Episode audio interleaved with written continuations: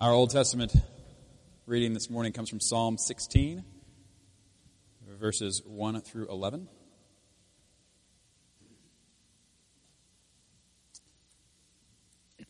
Psalm 16, verses 1 through 11, should be found on page 437 in your Pew Bibles or 850 in the large print. And before we, uh, before we begin reading, let us pray. Heavenly Father, we do thank you again for this day that you have made, and we thank you for the gifts that you have given. God, we thank you for the gift of your word, which we have to read and proclaim. We pray that you would help us not to take it for granted, but to take it seriously. That we would learn better about who you are and who we are, and what it is that you are doing in this world and in our lives. God, we pray that um, you'd help us not to learn your word better, that we would become um, arrogant as those who know your word, but that we would be humbled as we come to know you through your word. Lord, we pray this morning that as we hear your word read and proclaimed, that by, by your word and by your spirit, we would be formed and fashioned and shaped from the inside out, ever more into the people that you have created us to be in relationship with you through Jesus. It's in his name that we pray. Amen. Psalm 16, a mitkam of David, says, Keep me safe, my God, for in you I take refuge. I say to the Lord, You are my Lord. Apart from you, I have no good thing. I say to the holy people who are in, I say of the holy people who are in the land, they are the noble ones in whom is all my delight. Those who run after other gods will suffer more and more. I will not pour out libations of blood to such gods, or take their names, or take up their names on my lips. Lord, you alone are my portion and my cup. You make my lot secure. The boundary lines have fallen for me in pleasant places. Surely I will have a delightful inheritance. I will praise the Lord who counsels me. Even at night, my heart instructs me. I keep my eyes always on the Lord. With him at my right hand, I will not be shaken. Therefore, my heart is glad and my tongue rejoices. My body also will rest secure, because you will not abandon me to the realm of the dead, nor will you let your faithful one see decay. You made known to me the path of life. You will fill me with joy in your presence, with eternal pleasures at your right hand. And then turning to 1 Peter chapter 1, verses 3 through 9, which can be found on page 980 or 1886 in the large print.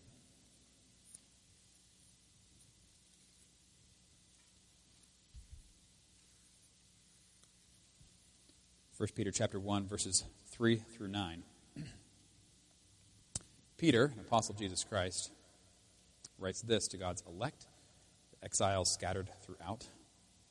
He says, Praise be to God, the God and Father of our Lord Jesus Christ in his great mercy, he has given us new birth into a living hope through the resurrection of Jesus Christ from the dead, and into an inheritance that can never perish, spoil, or fade. This inheritance is kept in heaven for you, who through faith are shielded by God's power until the coming of the salvation that is ready to be revealed in the last time. In all this you greatly rejoice, though now for a little while you may have had to suffer grief in all kinds of trials. These have come so that the proven genuineness of your faith, of greater worth than gold which perishes even though refined by fire, may result in praise, glory, and honor when Jesus Christ is revealed. Though you have not seen him, you love him. And even though you do not see him now, you believe in him and are filled with an inexpressible and glorious joy. For you are receiving the end result of your faith, the salvation of your souls.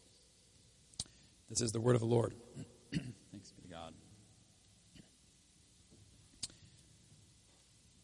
Well, we are this morning continuing a series that we have begun through the book of Acts, which we're only going to do for, oh, a few more weeks before we, uh, before we pause for Lent. And we'll look at uh, something else at that point, which I will tell you then.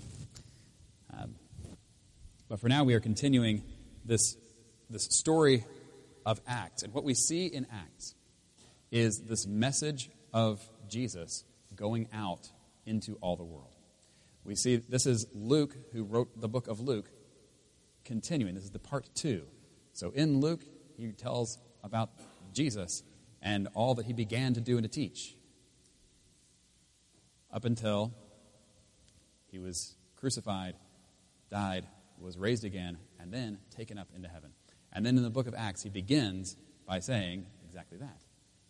My first book was all about what Jesus began to do and teach, and the second one is all about the continuation of what Jesus is about in the life of his church. And we, uh, we read last Sunday Acts chapter 2, verses 1 through 13, which I'm just going to remind you of because it's important to have that in mind as we get to our passage for today. And that is that the whole church, which at that time was not very big, as those apostles of Jesus, the disciples, they're all gathered in one place, in one room, in one city, in the whole of the world. That's as much as everything had spread. And the reason why they were all gathered together in one place, in one room at that time, not only is because it's small, but because Jesus had said, don't start going everywhere and telling people about me yet. Don't do it. Wait. Go to Jerusalem and wait and stay there until you receive the gift my Father has promised this gift of the Holy Spirit. Well, what we read then in chapter 2 is uh, so this is what was happening. They're gathered together in one place, and they hear the sound of, of violent rushing wind, and they see what appears to be uh, flames, tongues of fire coming to rest on each one of their heads. And they start speaking in other languages, and people gather around and they say, What is this that's going on? And they start trying to make sense of what they're seeing. And so some of them are amazed and perplexed, asking each other, What does it mean? Some of them, on the other hand, decided it must be because they were drunk. That's what's going on. It's the only way they had to explain it. This morning, we get the actual explanation of what was really going on. And so we have a very long passage here. This is the sermon that Peter stands up to preach, kind of the, the first official Christian sermon, I suppose. You may be struck by its brevity, but don't worry. This is Acts chapter 2, starting in verse 14 and going through verse 41. Then Peter stood up with the eleven, raised his voice, and addressed the crowd Fellow Jews, and all of you who live in Jerusalem, let me explain this to you. Listen carefully to what I say. These people are not drunk, as you suppose. It's only nine in the morning. No, this is what was spoken by the prophet Joel. In the last days, God says, I will pour out my spirit on all people. Your sons and daughters will prophesy, your young men will see visions, your old men will dream dreams. Even on my servants, both men and women, I will pour out my spirit in those days, and they will prophesy. I will show wonders in the heavens above and signs on the earth below blood and fire and billows of smoke. The sun will be turned to darkness and the moon to blood before the coming of the great and glorious day of the Lord. And everyone who calls on the name of the Lord will be saved. Fellow Israelites, listen to this. Jesus of Nazareth was a man accredited by God to you by miracles, wonders, and signs, which God did among you through him, as you yourselves know. This man was handed over to you by God's deliberate plan and foreknowledge, and you, with the help of wicked men, put him to death by nailing him to the cross. But God raised him from the dead, freeing him from the agony of death because it was impossible for death to keep its hold on him. David said about him, I saw the Lord always before me. Because he is at my right hand, I will not be shaken. Therefore, my heart is glad and my tongue rejoices. My body also will rest in hope because you will not abandon me to the realm of the dead. You will not let your Holy One see decay. You have made known to me the paths of life.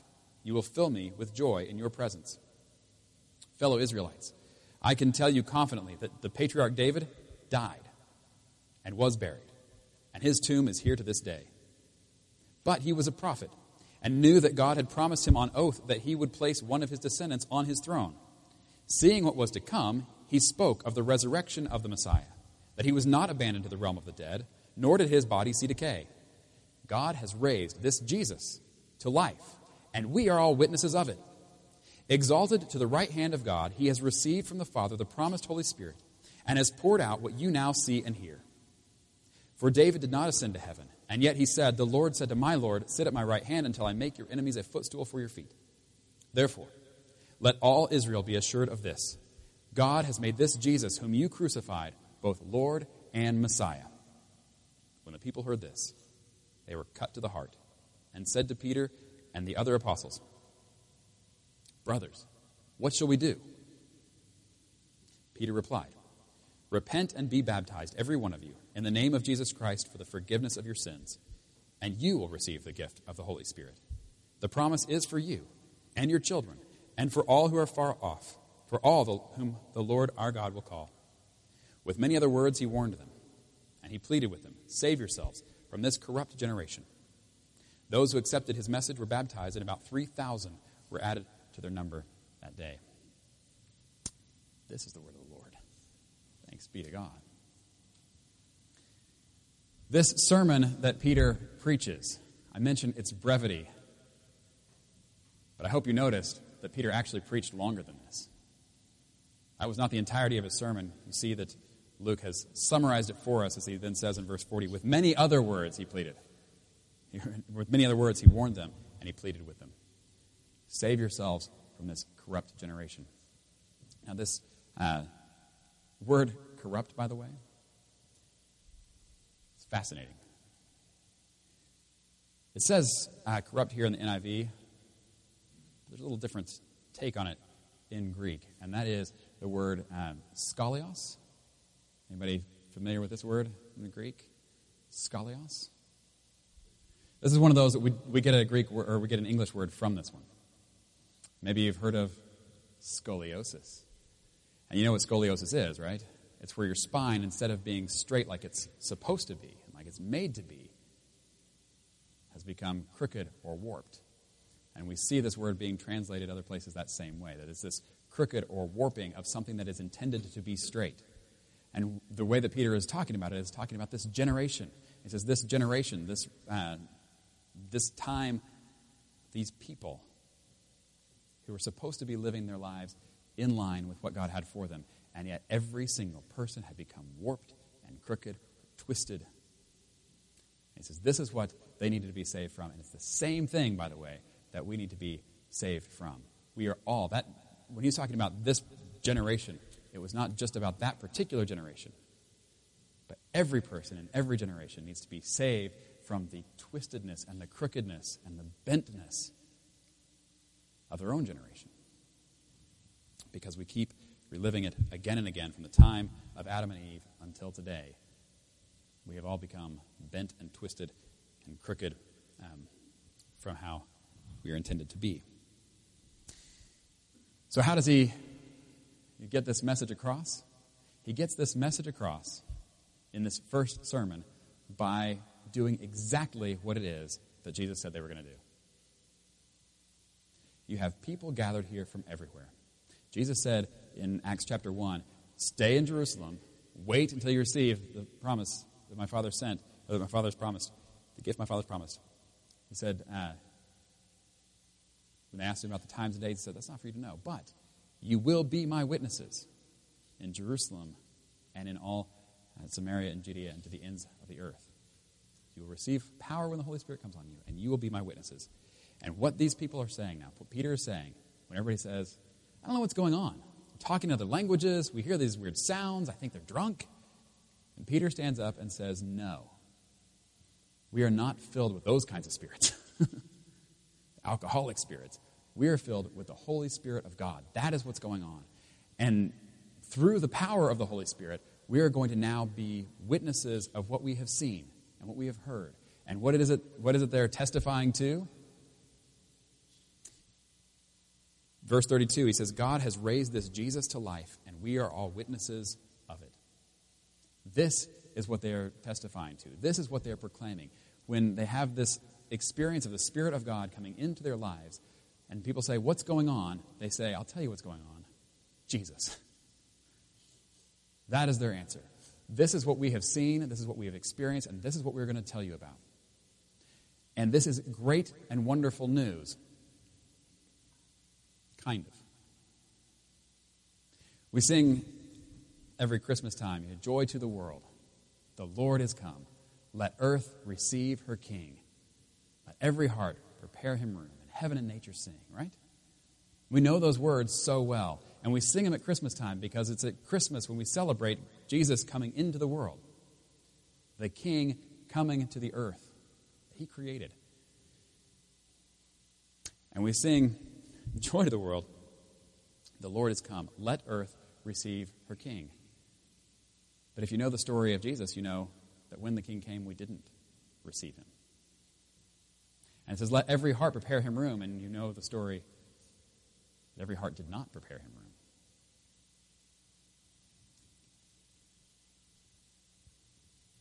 And so it starts actually as bad news. It's kind of good news, bad news, good news. The good news is that the promised Messiah, the Savior of the world, God finally sent him. And God is faithful to his promises, and he sends Jesus as the Messiah. And he shows that he is the one through all these signs and wonders he performs. And so everybody around has clear evidence this is the one that God is sending. Because God is good, and he's faithful to his promises. and He's going to rescue his people and save us from these crooked and warped generations. The problem is when he, when he came, instead of receiving him, we killed him.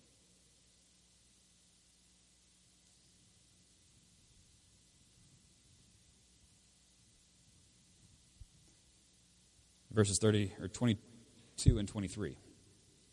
Fellow Israelites, listen to this. Jesus of Nazareth was, was a man accredited by God to you by wonders, by miracles, wonders, and signs, which God did among you through him, as you yourselves know.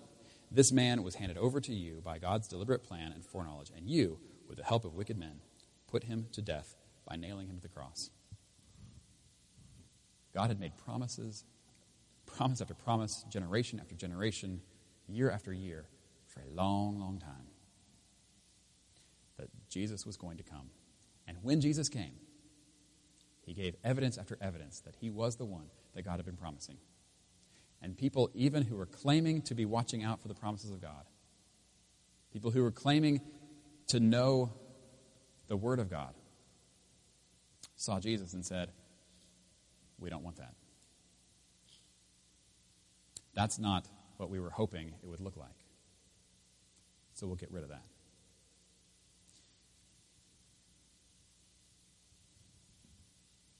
And so Peter is preaching now.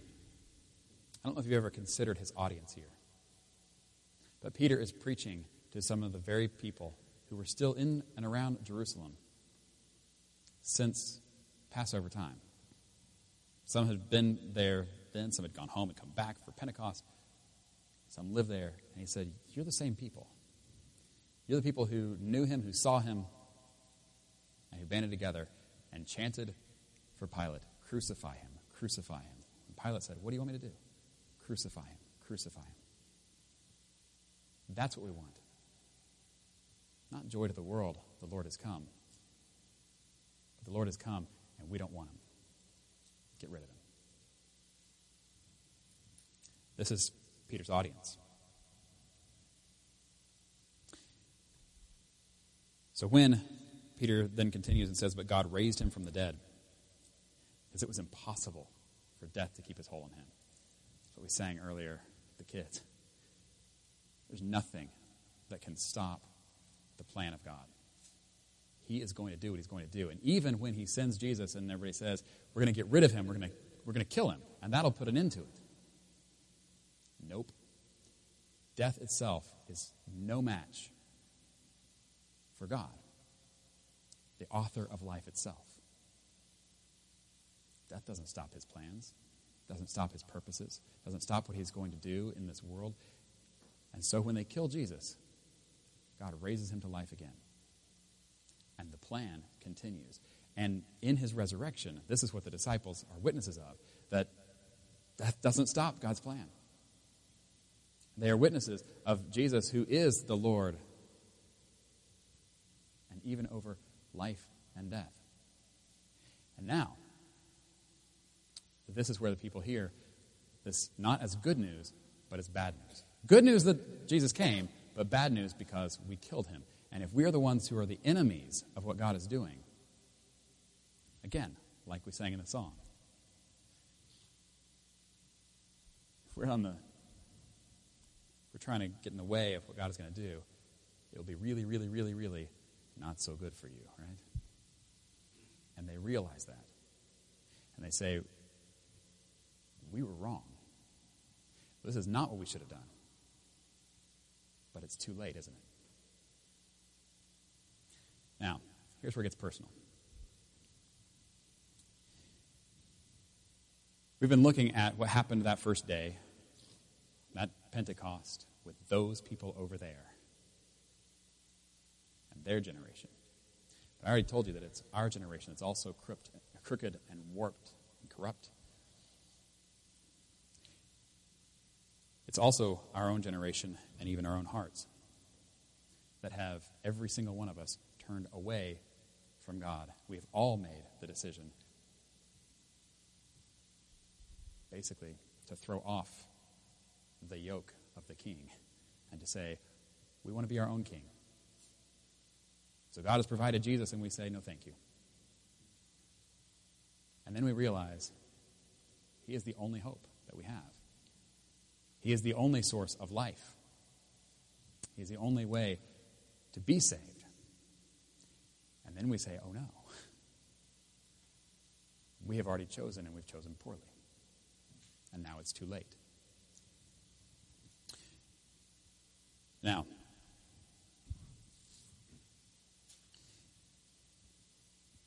what comes next is really good news. Peter speaking to the very people who were chanting, Crucify him, crucify him.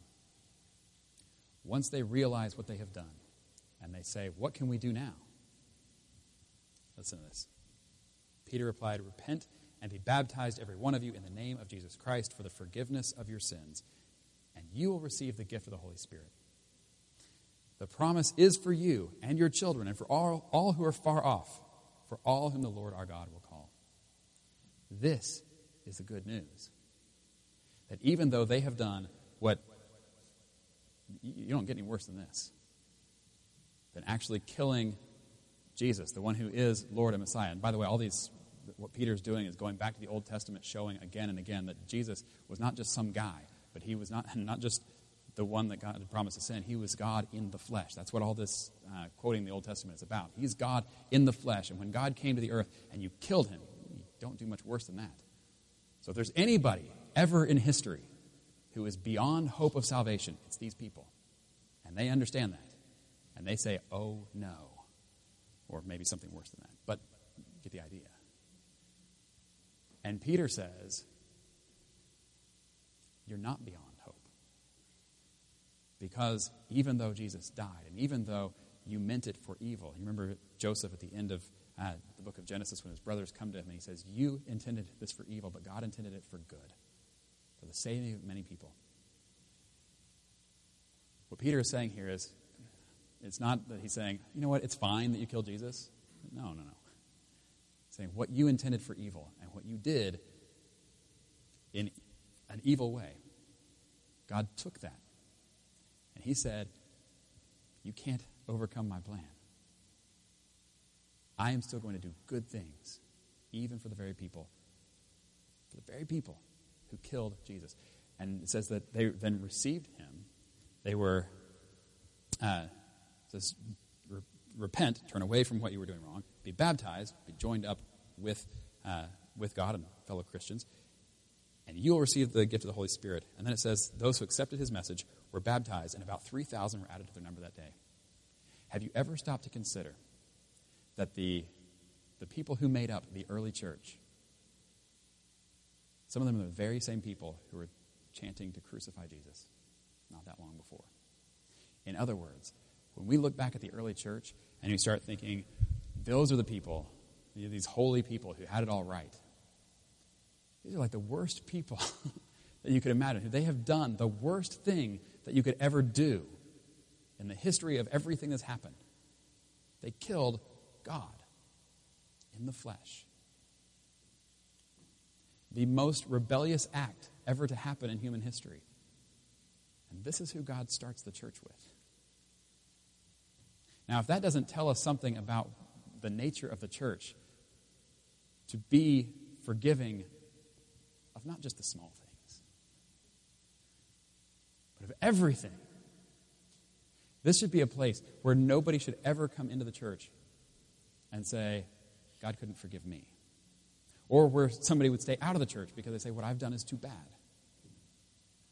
This should be a place where what we're proclaiming is the resurrection of Jesus and the power of forgiveness that, accompanies that.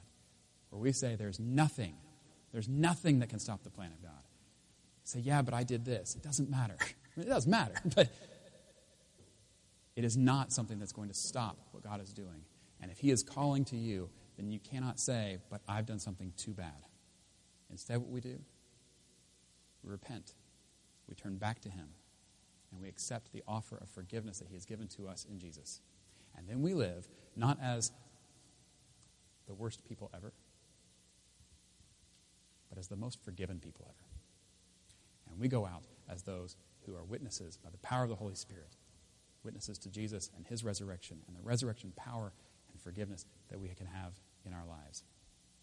Our God is straightening out crooked people, straightening out uh, crooked generations, and drawing people back to himself and to each other and putting everything right again.